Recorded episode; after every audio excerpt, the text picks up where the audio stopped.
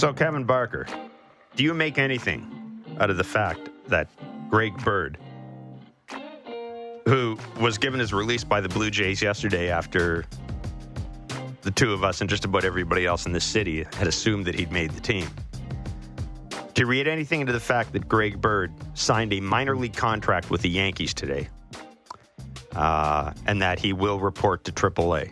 Um, my first reaction is Jays got screwed here. Dude Yeah. said, "Get me," said to his agent, "Yo, get me into a camp.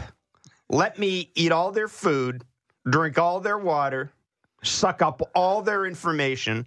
Let me see what this newfangled hitting lab is about. Let me compile all this hmm. intelligence, and I'll take it with me. You think he's he's taking I smell. I cell smell. phone videotape I smell a rat. what it looks like? I, I smell What's a rat. What's it smell like? Smells like bird bleep. That's interesting, you have to admit. The dude who I, I, I presume hey, maybe the J maybe it just comes down to the fact, Kevin Barker, that the, the Jays like Ghost K Cutto more than uh, than Greg Bird because Yeah, he can think- play more positions. I, I, well, I think he's more versatile. That, that one thousand percent. We're talking about running the bases and, and manufacturing runs. Who, who can do it better? You, you, you know, Katoh. You look at him. He's, he's, he's like you said. He's a second baseman who Yeah, can play never- third, mm-hmm. who can stand at shortstop, who can stand in left field. You know, he's he's probably a second baseman who hits line drives. Who's, who's got some decent speed, who can create a little havoc, catch Maybe- the ball when it's hit to him. Maybe he turns into Gio Urshela. Maybe he turns into Derek Fisher. I, I, I yeah, dude's been around forever. Well, not forever. He's, he's 27, he's a 28 20 years It was the 28th guy on a, on a contending team right Okay, now that's in fair. April. Yeah, we're not gonna have an argument Let's not, get Gate. let's not get crazy about Congratulations to him that he made the team for Yeah. the first time. It's pretty cool. But I'm, I'm with you. First time I, I heard that Bird hadn't made the team and w- was released, I I didn't really know. I don't know what to read into it, and even if I read anything into it. Well, other, we other, just- other than you know, if you're a bird, you're thinking, hey, maybe I found something here. Maybe my swing's a little bit better. Maybe I can go somewhere and start. And then he goes to the Yankees, and he ain't going to do that. So, so you know, and, and he, but I know what he's thinking. He's thinking, hey, I, I see the same lineups that you guys are running out there all the time, and a lot of them get hurt a lot of the times. Yeah, I'm going to have man. opportunity if I'm red hot in AAA. I get called up, I can spend half the year. They're already trying. leagues. They're already trying to figure out how, how they're going to have DJ get DJ LeMahieu bats with all those infielders, and now they've got this guy. Look, eh, he he comes north with the Blue Jays, and worst case scenario, he's kind of in a platoon with with Kirk for for DHing. Uh, I'll, I'll just ask you, where's that left? Where's that lefty power bat off the bench now? The guy you're going to roll out in the eighth inning, Tapia. ninth inning. Hmm? Maybe, maybe they don't think they need that. Maybe they want That's possible. Maybe they want athleticism and, and guys who are versatile and guys can can fill in spots, and you're not, you know, so confined to this is what he has to do. He can't do anything else. He's only he's only pinch hitting. He can't pinch hit and then go in and play a position and do it better than the guy we had in there before. Yeah, Maybe, maybe that's what they're trying to surround their team with is is guys that are athletic. So this much we know. We know that Gosuke Katoh has made the team, and we know that Greg Bird is now a Yankee minor leaguer. Uh, we mentioned a- A- Andrew Vasquez, who another guy a lot of us thought had made the team, left-hander with a bit of a funky delivery. He's been optioned to the minors. Um, Kevin, I think that may just be the fact that the Jays know what they have in Taylor Saucedo. He was here last year. And Andrew Vasquez had to outpitch Taylor Saucedo to make this team, and he didn't outpitch him, at least in in the eyes of, of, the, of the coaching staff and front office. Yeah. I, I, I think it's that simple. Uh, That's exactly what it is. We're, we're talking about you know taking the best 28 north, and maybe they thought Vasquez were paying him anyway. What difference if we're paying him in AAA or we're paying him in the big leagues because he's got a he's got a big league deal. I, you know, though everybody I've talked to about Taylor Saucedo is is throwing strike one to right-handed hitters. He's gotten better at that in spring training. He's, he's doing it with, with a lot of confidence, and he's got a funky arm delivery, which is impossible to pick up. And that's the one thing is they saw that, and they're seeing late life and mm. strike one to a righty because of the three batter rule. You got a lefty coming in late in games. Not saying he's going to pitch the eighth and ninth inning unless they just don't have any other choices. But you could see him in the seventh inning. You Yeah. could see him, you know, pitching. I don't know if it's the meat of the order, but you could see him pitching the five, six, seven. really what you want out of out of a guy like Saucedo is you want him to just hold the fort. You don't you want him to not make stuff worse. With, See, with I him. don't see it that way. Everybody I've talked to says that's not the case. Like he, he's competing to take away innings from Borucki and guys that are, you know, David Phelps and Taylor Saucedo are going to be the two. Uh, you know, you never know. Like if David Phelps can do this and stay healthy and command the zone and and you know pitch to a hitter's weakness, which is what he does better than most guys in that bullpen. And then you had Taylor Saucedo doing it from that weird arm angle, and he's a bazillion you know inches tall, and he's hard to pick up, and he can throw strike one. They long-winded answer here is they like him, mm-hmm. and they're going to give him a chance to get some big outs. So, with the understanding that the Jays will play their final Grapefruit League game this afternoon in Baltimore, then fly up to Toronto. Of course, Friday is the home opener. This is how we, barring any late acquisitions, and everything we were told yesterday. When all these moves started, I thought, okay, maybe something's going on. But everything we were told yesterday is now was all pretty. It was all pretty straightforward. Kinda the like- Jays, the Jays did think.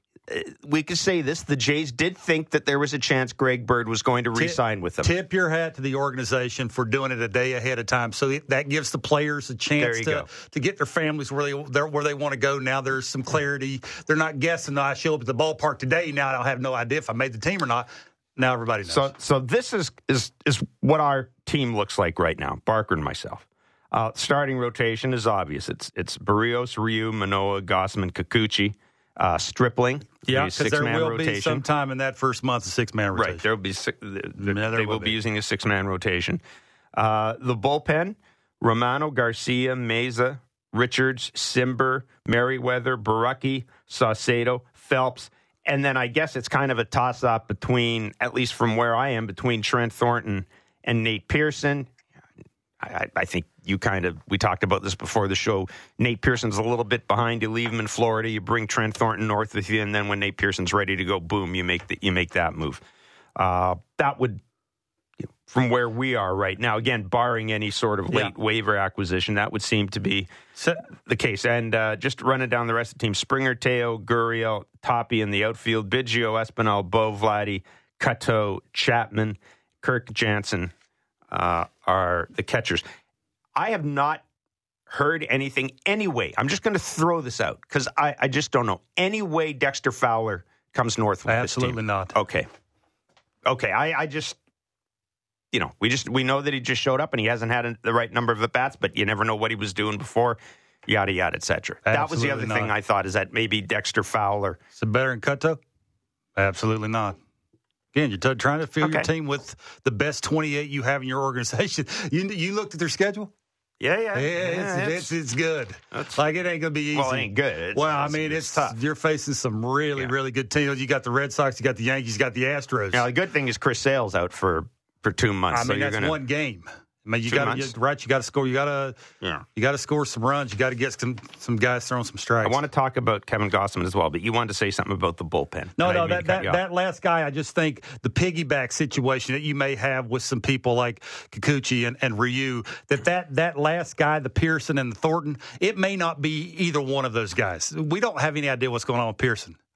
No idea. Like Mm-hmm. I, the, we don't know what the sickness is, how long that's going to last, how long it'll take him to come back from that. You know, is he strong enough? All the things that go into being whatever they want to make make him into. The hybrid situation for him, I don't think that's going to happen. I think he's going to be a guy that that does what Stripling's doing.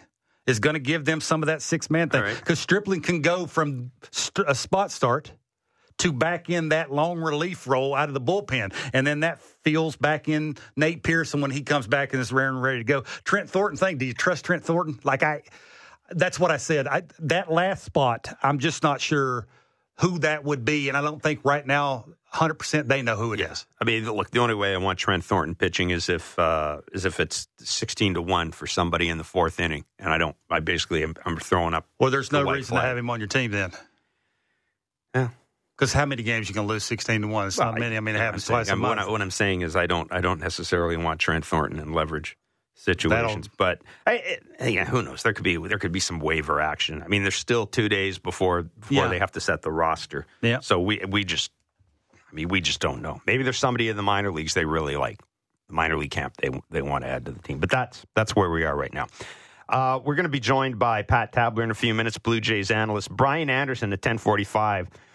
The Rays adding another shortstop. By my count, now they've got 17 of them. Isaac Paredes from the Detroit Tigers for Austin Meadows Yeah, they gave up a guy got 20, hit 27 homers last year and drove in 103 and runs. crushes the Yankees. He just absolutely, absolutely you know, crushes the Yankees, which you'd think would be important in this division. Of course, as you point out, you know the Rays khakis have probably figured something out. Oh, you know Uh, they have. the one thing we, uh, Marc Topkin of the Tampa Bay Times spoke to some Rays people yesterday, and the the thing they said about Paredes because he asked the obvious question: you got a ton of middle infielders here. I mean, you got middle infielders coming out of the yin yang, even with Joey Wendle being traded.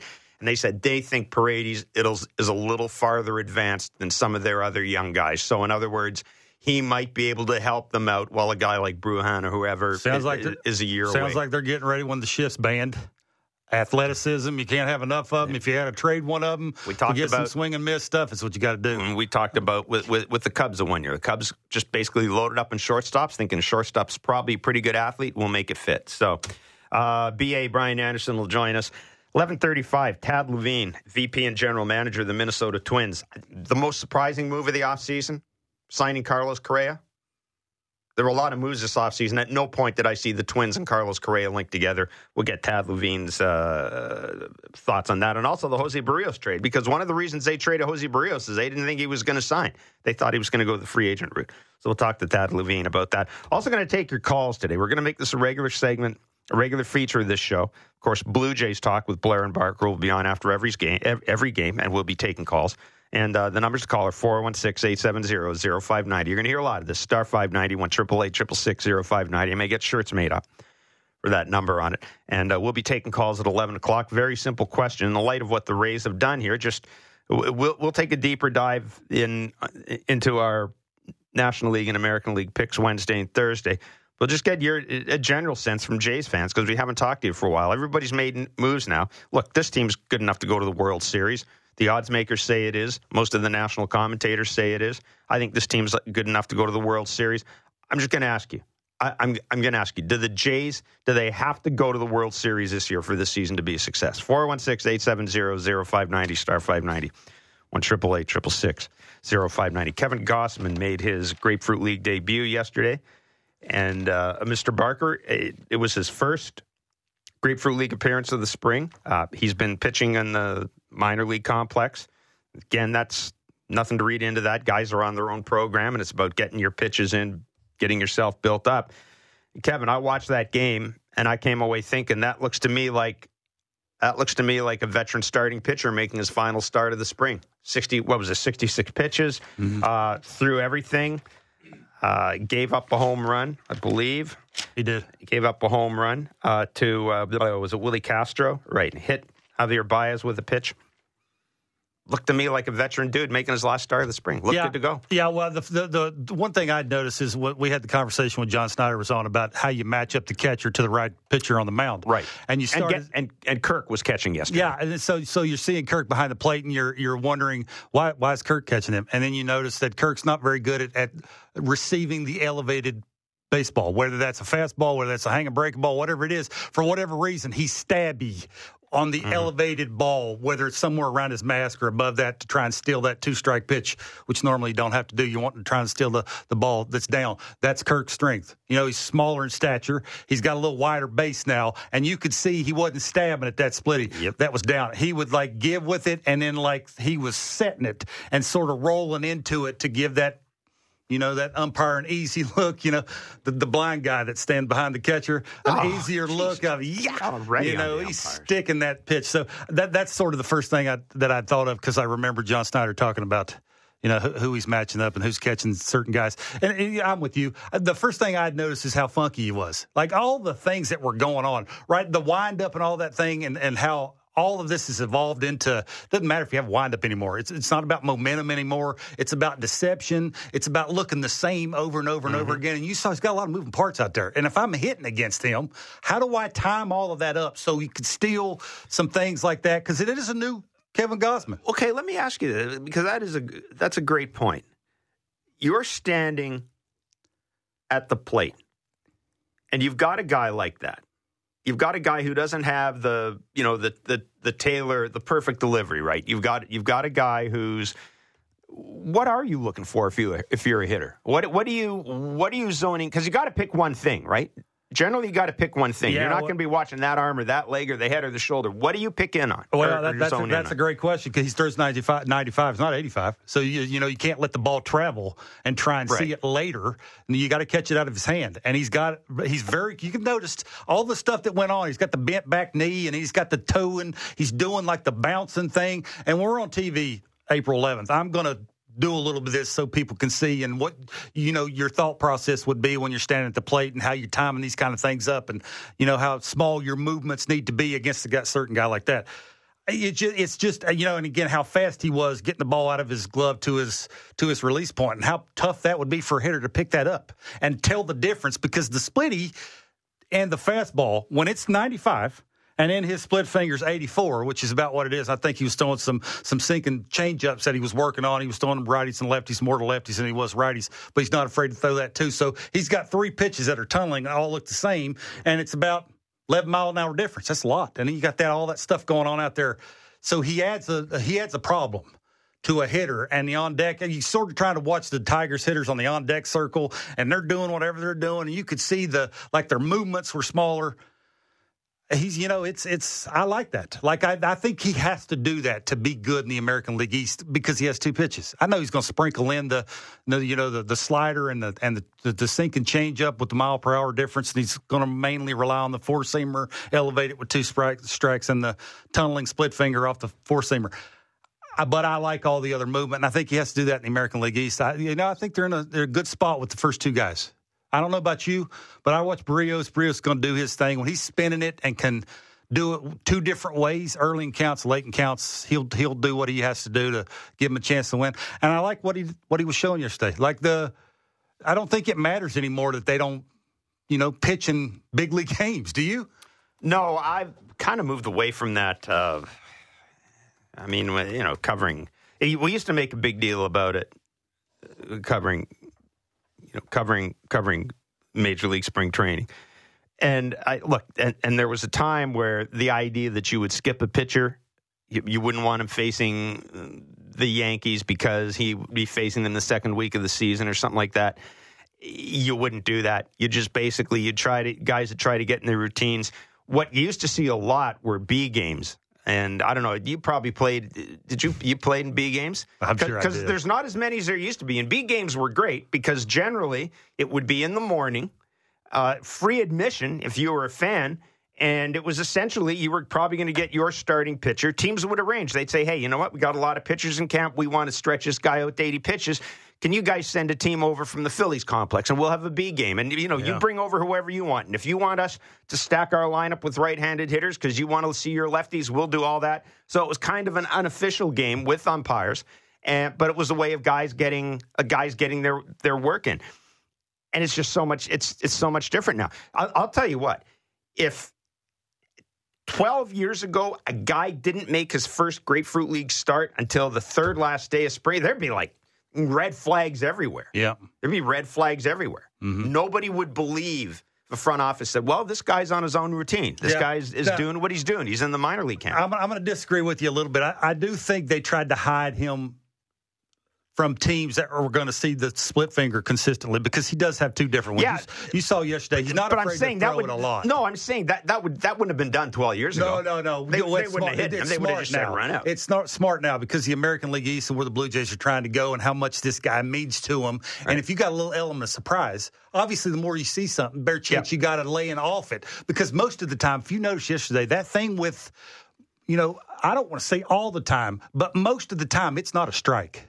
Like he got a couple, and occasionally you can tell he'll slow it down and really want it to I don't want to say he massages it, massages it, but he'll just sort of like, okay, I want it to go there, so I'm going to sort of just of get ease it over there, just so it's an easy still a strike, maybe a 0-0 pitch, maybe a 1-0 pitch to get back in the count. But then he's got the one that right goes strike the ball. I again, I just by that one time seeing him with Kirk, seeing that he didn't shake off a ton. I know he's only mainly got two pitches. I know he's working on the changeup yesterday. I know he's working on the, the slider that we saw him throw to righties and lefties, which not too many guys throw sliders to lefties because of the bat path. Yeah, again, it, it, I'm with you. Like if you know he wanted some confidence going away from this thing, I think he got it. Pat Tabler is our Blue Jays analyst on Sportsnet. Brian Anderson is a Tampa Bay Rays TV analyst. He's a former major league pitcher. Both of them will join us next. It's Blair and Barker on Sportsnet 590 The Fan and wherever you get your favorite podcast. Smart takes on the biggest stories in sports. The Fan Drive Time with Ben Ennis and Stephen Brunt. Subscribe and download the show on Apple, Spotify, or wherever you get your podcasts.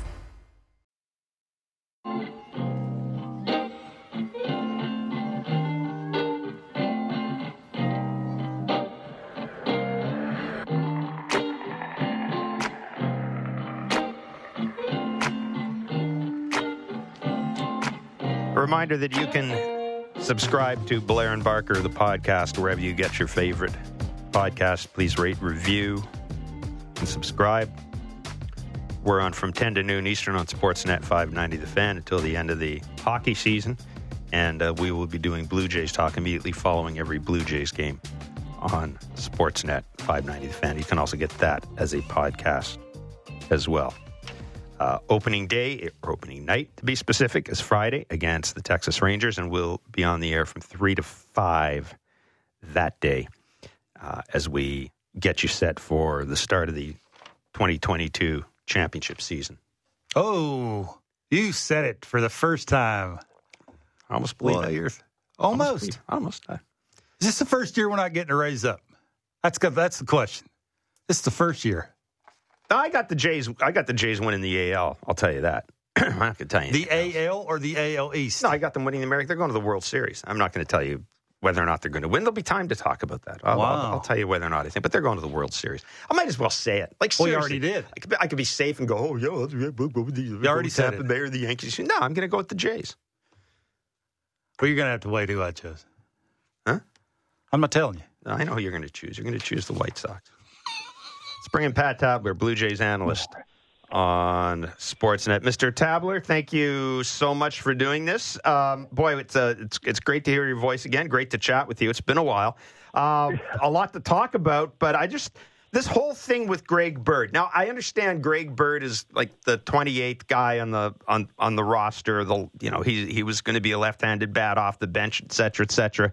But Pat, come on, you're with one club for spring training you probably it, it looks like you got a shot to go north and you go to them and say I, i'd like my release or they give you your release and you end up signing with the yankees and and going to AAA. Like, do you see anything here? Or I'll just ask you: Do you think the Jays maybe said, you know what, we like uh, we like Gosuke Katoh better?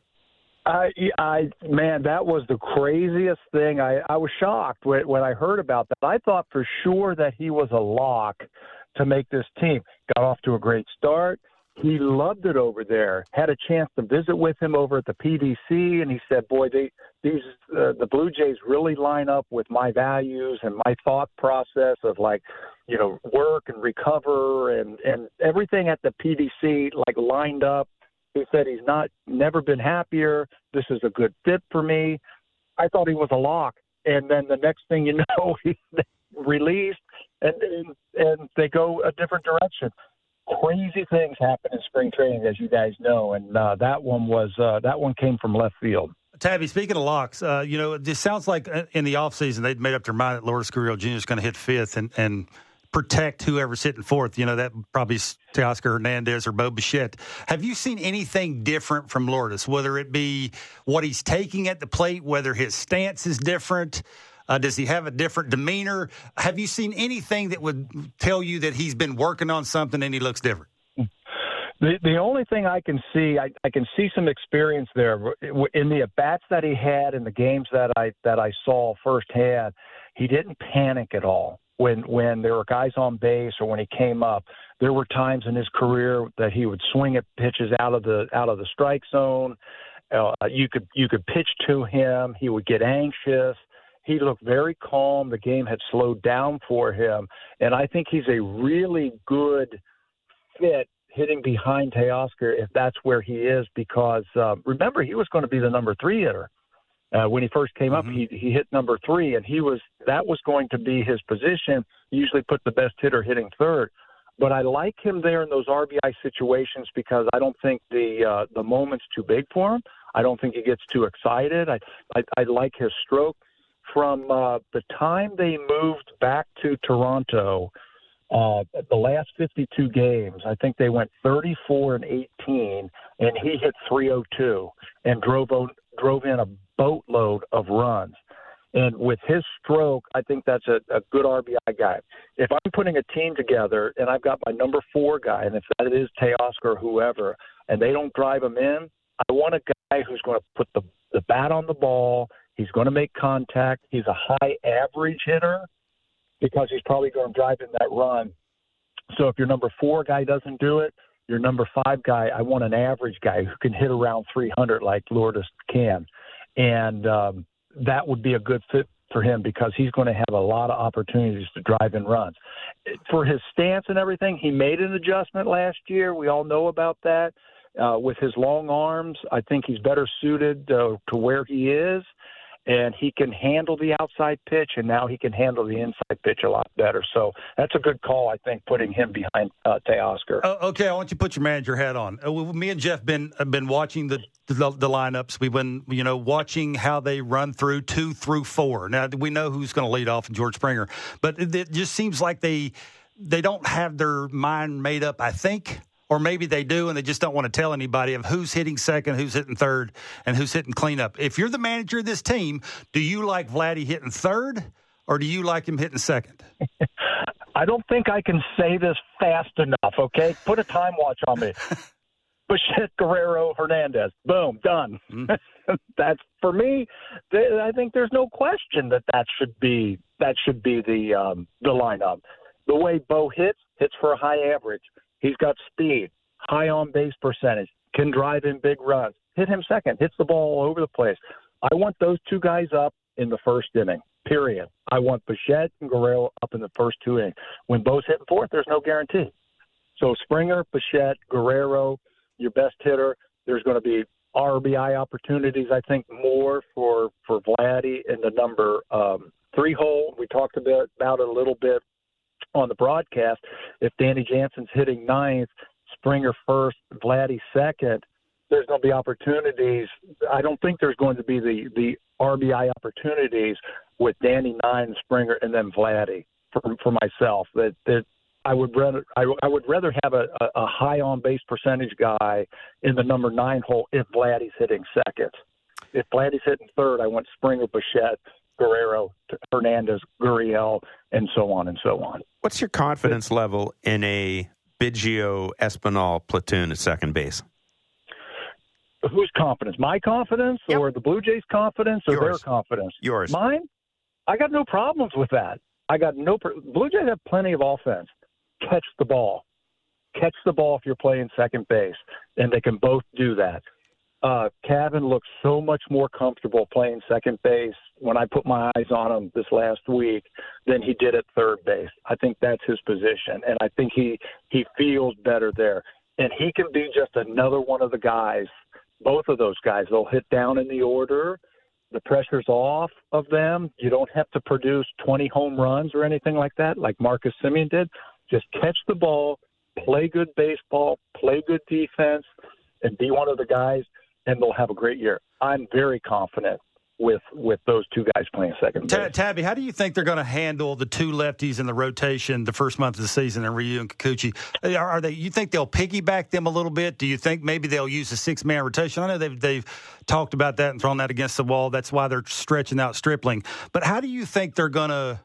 I don't want to say massage them through the first month, but you know, work them through to get them off to a to a decent start. I, I think they have it all mapped out uh, where uh, the first month of the season that they have it mapped out that in certain series, uh, certain guys are going to be facing that that, that team. So in the Yankee series, I think Manoa uh, faces them, and he's had a lot of success against them, and Ryu's not. And I I, I think it the way it's mapped out with Berrios, Gausman, Manoa, Ryu, Kikuchi. In those series, you'll always see like a Berrios, a Manoa, or a Gausman, and then you have like Ryu avoid pitching against the Yankees because his numbers aren't aren't good against the Yankees. I think you avoid him pitching against uh, either the Boston Red Sox or Houston. I have to map it out. I don't have it in front of me, but they have it mapped out in that way that it, in those series, your better pitchers are going to either be starting the series or ending the series, so you can win that series. And it's uh, it's brilliant what they've done.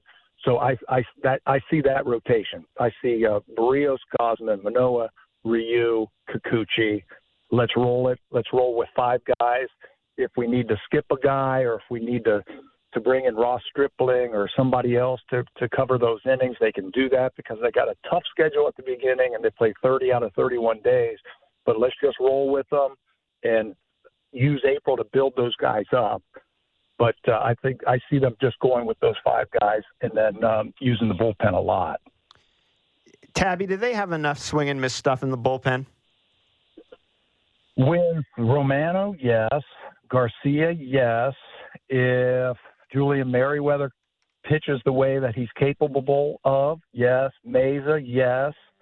Uh, Cimber and Richards are different guys, but they give them different looks. And to forget about the swing and miss, they're like you know sixth, seventh inning guys. So at the back end, Mayza and Romano and Garcia, yeah, three guys that can do it. So that I think that's that's well enough. That's good. That works for me. Uh, Garcia, I think, is going to be a a huge uh, upgrade, and I think he's going to be a uh, a welcome addition for, as a as like a late inning guy. If Romano can't close, he can. He can set him up however they want to use him. I think they have enough arms in that bullpen, and if Nate Pearson gets back, and I think it's going to be a while, but when he gets back, you throw him in there. There's some more swing and miss. So yeah, I think they have enough. That'd be really good of you to join us. I look forward to seeing you in Toronto this week. Thanks. It's going to be a lot of fun. Opening day is going to be something else. It will be. Take care, my friend. Thanks, Tabby. Okay, guys. Have a great guy. Uh, great day, guys. You too. That's Pat Tabler, Blue Jays analyst on Sportsnet. Uh, a couple of items just passed as uh, as uh, Tabby was talking. The Dodgers have signed Dellin Betances to a contract. Uh, it'll be a minor. It, it, he he's going to start in the minors. He is, of course, rehabbing. Uh, but Dellin Betances signing with the Dodgers.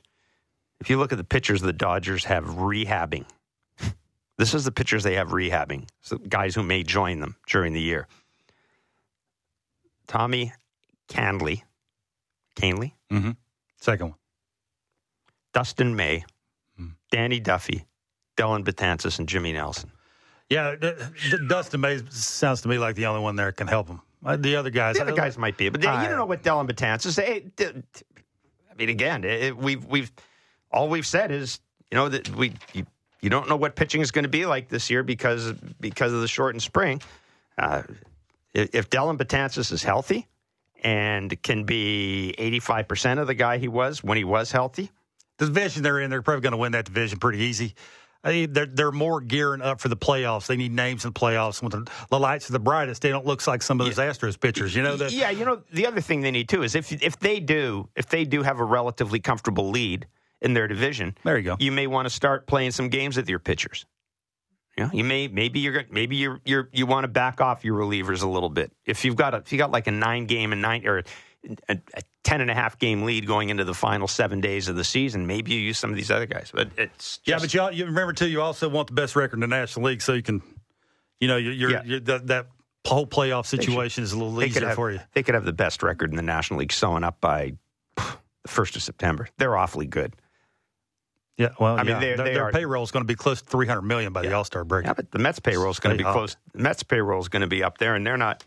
I don't think the Mets are going to the postseason. So Oh, really? Oh, uh, that's that's strong. Uh, also, Buster Olney reporting that uh, Major League Baseball has given approval for the use of PitchCom if uh, catchers, pitchers, and infielders want it.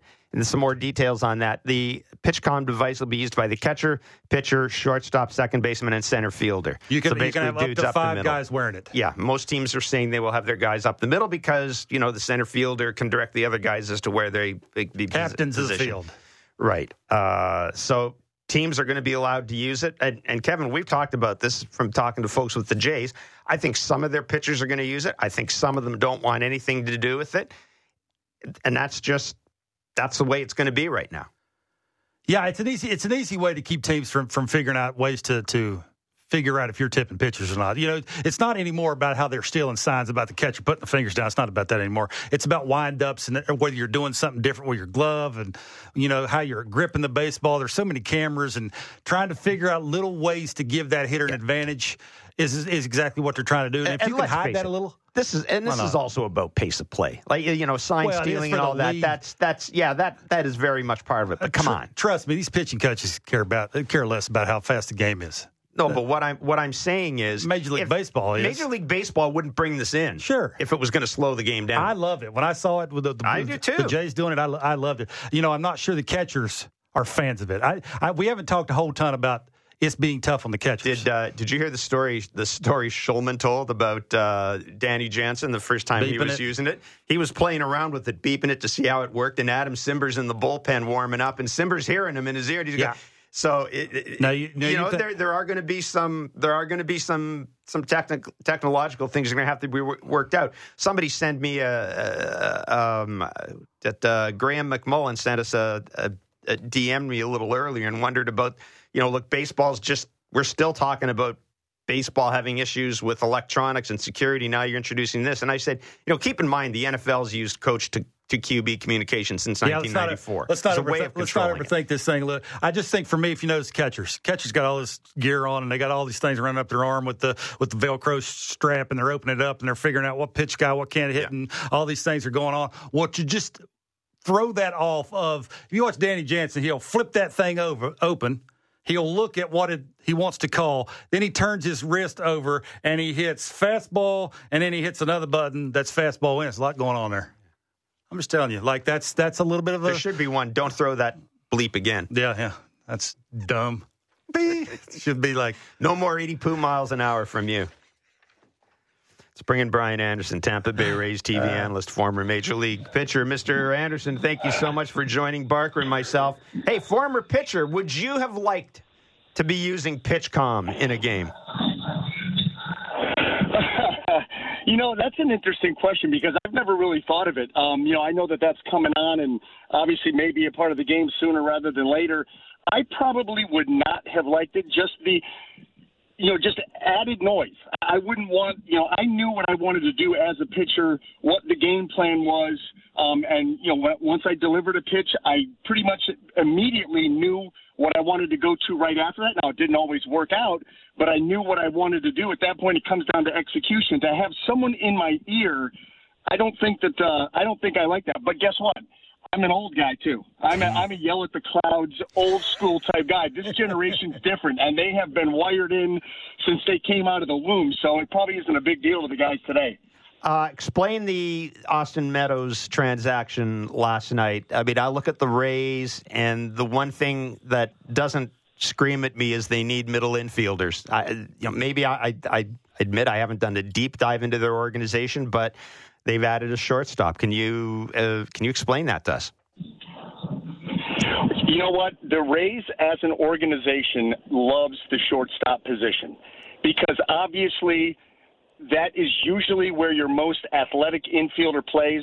And the Rays, over the years, have taken shortstops. And if there's not a spot for them there, and it doesn't look like there's going to be a spot there for a long time with Wander Franco going to be manning that position, but they feel that they can take that eight athlete and be able to move him around the diamond, move him to second base if something uh, happens with Brandon Lowe down the road. Move him to the outfield. The Rays did that with B.J. Upton. He became a pretty good center fielder. And so they feel that shortstops, the athleticism that comes with that position, that they can use them as a chess piece and move them around and, and find a spot for them. And, you know, of course, the Rays, much like a lot of teams nowadays, really value versatility. And that's what Isaac Paredes is going to give them. On the flip side, the Austin Meadows um, trade with him moving on, not really much of a surprise because the Rays are dealing with a surplus of, of outfielders.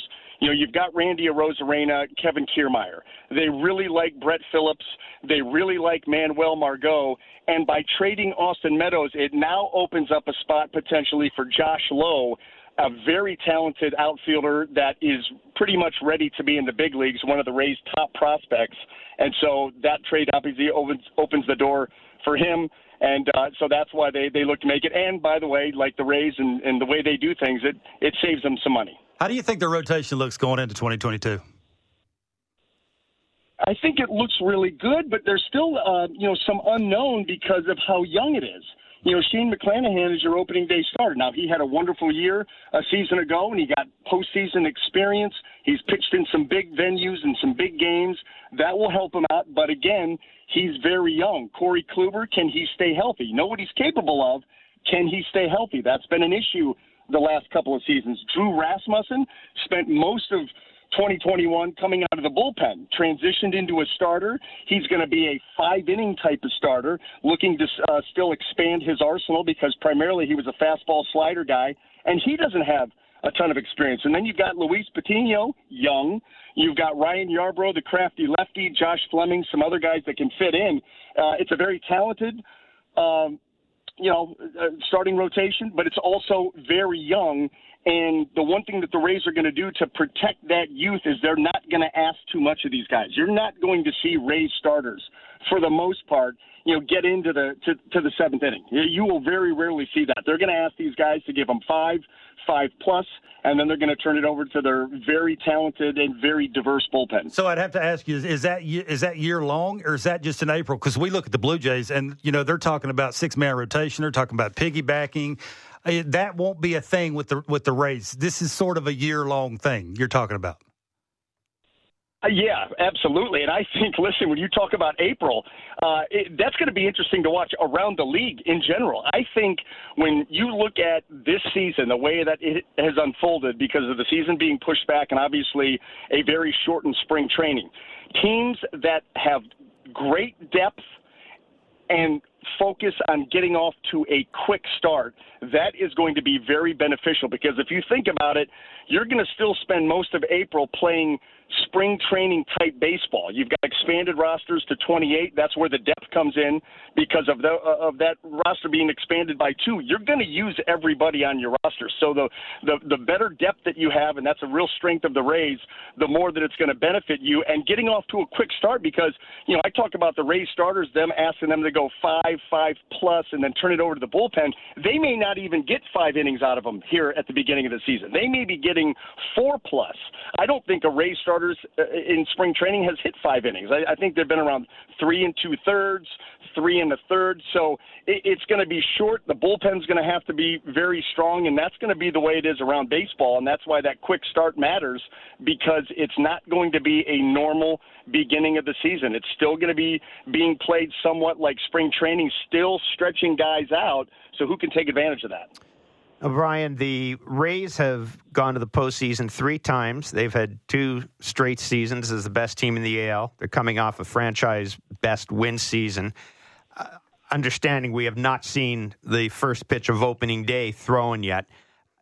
Where do you think? What do you think is a realistic are realistic expectations for this team? If you had to look at, you know, perhaps wins and losses. I mean, I know that you know you look at. I've seen some folks predict the Rays will have 91 wins. I've seen some folks predict they have 86 wins. It's going to be a tough AL East. We know that. Where do you see this team right now compared to the teams of the past three seasons? Well, as as good as this team is, and I don't see any reason for there to be a, a real drop off for them outside of the fact that they play in a very tough division. Obviously, the, knowing what Toronto brings, and, and you know they're one of the sexy picks to get to the World Series with the talent that they've been able to accumulate. That young core, the pitching staff, top to bottom. Uh, you know that's obviously a, a strengthened team. Uh, Boston trying to better themselves. You know the Yankees are always going to factor in. Uh, I think you've got to take advantage of Baltimore and and beat up on the teams in your division that are you know clearly not going to be able to contend. That's going to be a big swing for all the teams in the East. How well do you play against Baltimore in those 19 games? I think that turns out to be a, a big deal. But to answer your question, I don't think the Rays get to 100 wins again, if that's what you're asking. Mm-hmm. And I think that 90, 90 is a nice starting point. And you could see 88, you could see 92, 93, you could see 85. But I think that 90 is that target type area that I look for this Rays team. Um, the only real concern that I would have again is just the overall youth of the starting rotation. Very, you know, talented but young, and they've not gone through. All of them have not gone through a full six month uh, season of starts, and so I, I'd like to see how the Rays handle that, how they parse their innings, and uh, you know, and, and, how these guys can finish out the season. But I think 90 is a nice target area. What, what are you expecting from Wander Franco at the end of the season? What, what do you think his numbers will look like? Boy, I don't know. You know, back in the day, it's funny because batting averages. You know, you had guys in in my era. You know, they'd hit 330, 340. You don't see that anymore. The, mm-hmm. the batting averages aren't aren't they're just not there. So I, I think that he is going to you know his power is emerging. He's going to hit a ton of doubles. Um, he'll he'll sprinkle in some triples too because he runs hard on the base paths. His average and on base percentage will be outstanding. I, I could see the average approaching 300 and the on base well into the mid 350s uh, or into the mid 300s. It may be, you know, he's got a, a tremendous approach at the plate, a very discerning eye at the plate from both sides. He's a line drive gap to gap gap hitter and just oozing with confidence. You know, he's got the big contract, so he doesn't have to worry uh, about playing for any uh, any sort of uh, money. And he gained valuable experience. In fact, he was the Rays' best player in that uh, playoff series against the Red Sox. Uh, he really went right after him. I think he was seven out of 19 in that series. So, you know, a ton of experience, a ton of confidence, and he is just a outstanding player with an outstanding motor. He plays the game hard. He plays the game the right way. He works hard, and I can see him putting up some really big numbers, um, you know, this year. Maybe not in the home run department, but certainly runs scored, extra base hits, average on base percentage. You expect big things from him. We, we always have this conversation where Vladdy should hit in the lineup, second or third. Where will the Rays put Wander Franco? I think Wander Franco is going to be in the two hole. Yeah. I think that you're going to have, uh, you know, against lefties, you're going to have Randy Arozarena lead off. Against righties, you're going to have Brandon Lowe, and then you're going to turn it right over to Franco. And then after that, who knows? Because last season, 162 games, Kevin Cash ran out 158 different lineups, if you can believe that. That's not easy to do. Brian, we appreciate you doing this as always, my friend. Thanks so much. Thanks a lot. Hey, boys, uh, great to talk to you, and, and that means that real baseball that counts is right around the corner, and I can't wait. Can't wait. Take care, Brian. See you, boys. Brian Anderson, Tampa Bay Rays TV mm-hmm. analyst, former major league pitcher. Well, I asked the question. You know, we're we're hearing the Nationals. Juan Soto putting them in a two hole. A two hole. We're Wander putting Franco in the two. That's their best player. That's their best hitter. They want to get this guy as many at bats as possible. Freddie Freeman is in the two hole. I, I know. I listen. Listen. I'm I'm I'm with you. Uh, we'll see yeah, we'll see what the opening day lineup looks like. We'll see what the opening day lineup yeah. looks like. Um, I, I do. I will say this: I am a big believer that when you do have a player like Vladdy Jr., you do listen to him. You do listen to the player. Do you? Yeah, I think when you are do. trying to win a World Series. Do I you? think you do. What's better for your team? I think you listen to Vladdy. That's just me. I'm I'm looking at it both ways because I agree that he should be second in the lineup, but I I could also see that you may want to have a certain bedside manner, shall we say, with Vladdy Jr. Hey, what happens when a guy makes a major league team? We're going to give you a little insight into that. We're going to take your calls at 416 870 0590 star 590 1 590. It's Blair and Barker on Sportsnet 590, The Fan, or wherever you get your favorite podcast.